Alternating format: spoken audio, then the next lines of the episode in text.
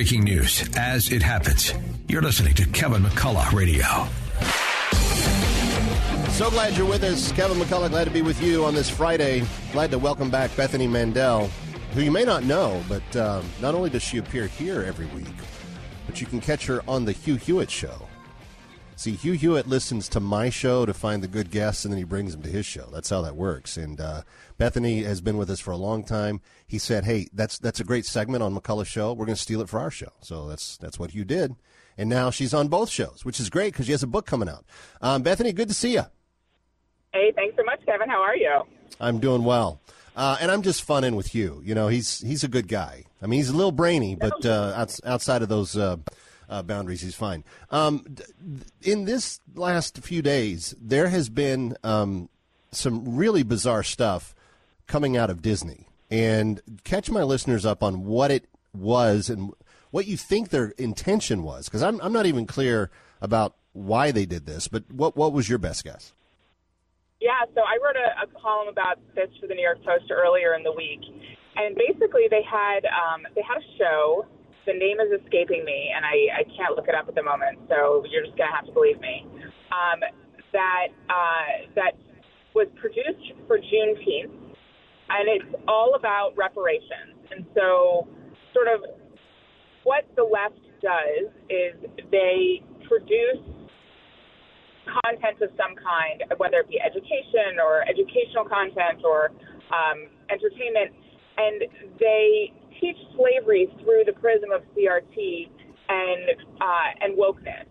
And then when anyone objects, as one would when you're talking about like whiteness, whiteness is evil and reparations, and we're still living in Jim Crow's America, when anyone objects to any of that messaging, um, they're called a bigot and they're history. When the reality is, you know, they have completely warped history to fit their prism and um, and you know they get away with it because people are afraid to be called racist. Well, that is totally true, and this is one of the reasons why there's such a big pushback uh, on that stuff getting into our schools across the country.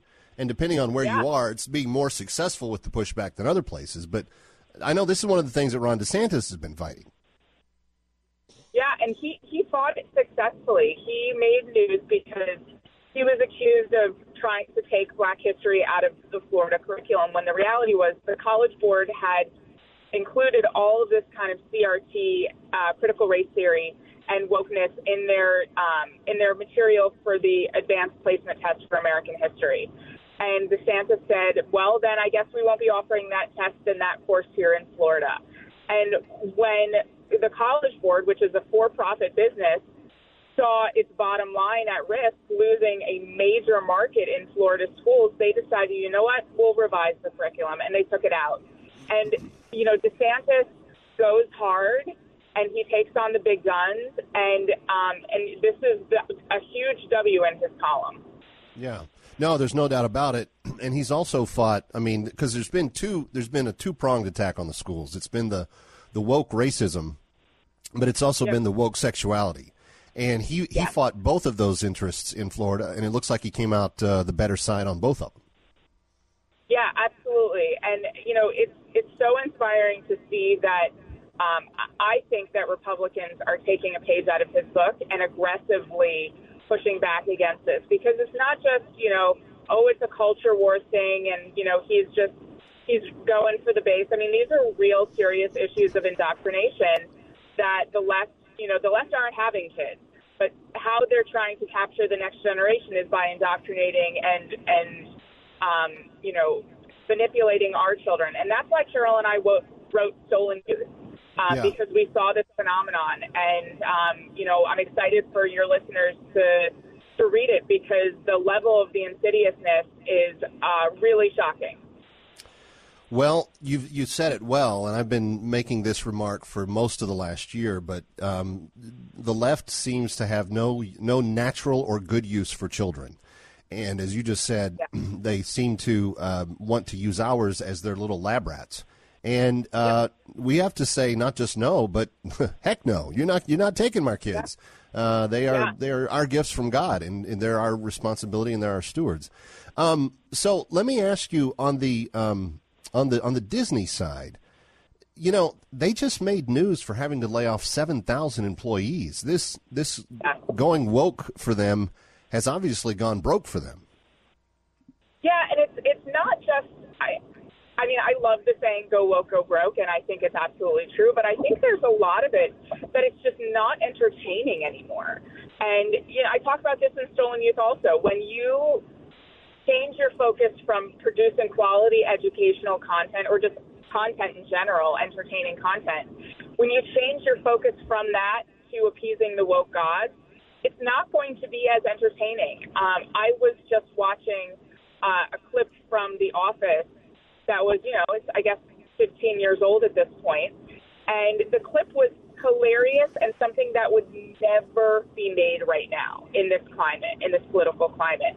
And there's so much of that kind of content that's out there. If you rewatch Seinfeld or Friends, would never be produced now, and you kind of have to think like, what content is not being produced because people are too scared? And the reality is, you know, we all have streaming now. We all have the capability to buy something on Prime or whatever or Netflix. And people are like, you know what? I'm not interested in the latest Disney movie because it's not entertaining anymore. Yeah. Well, I have to say, not only that, there's been an explosion of family safe apps from PureFlix to Angel Studios to, Yep. um, you, you know, Salem Now, our, our own product at the Salem uh, Broadcast Network. Uh, there's, there's, and there's so much good material that's being produced from documentaries to kids shows to uh, other things. You just don't have to go there. So, No, no. um, you know, they brought um, they they brought their old CEO back. I think hoping to kind of right these wrongs, and he's he's made a couple of changes in the right direction. But I think he's going to have to be much more aggressive to really win them back, long, uh, win the those people back long term. Yeah, I agree.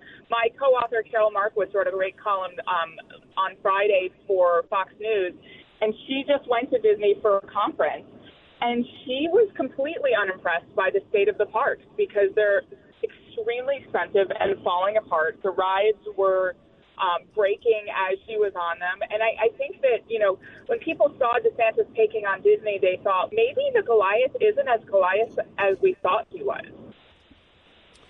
Well, I haven't heard anything about the parks breaking down. In fact, um, unbeknownst to my audience, last year we had saved up money and we did take the kids to Disneyland in California because that's where my bride went when she was a baby girl, and, and she wanted to take them back to where she had been.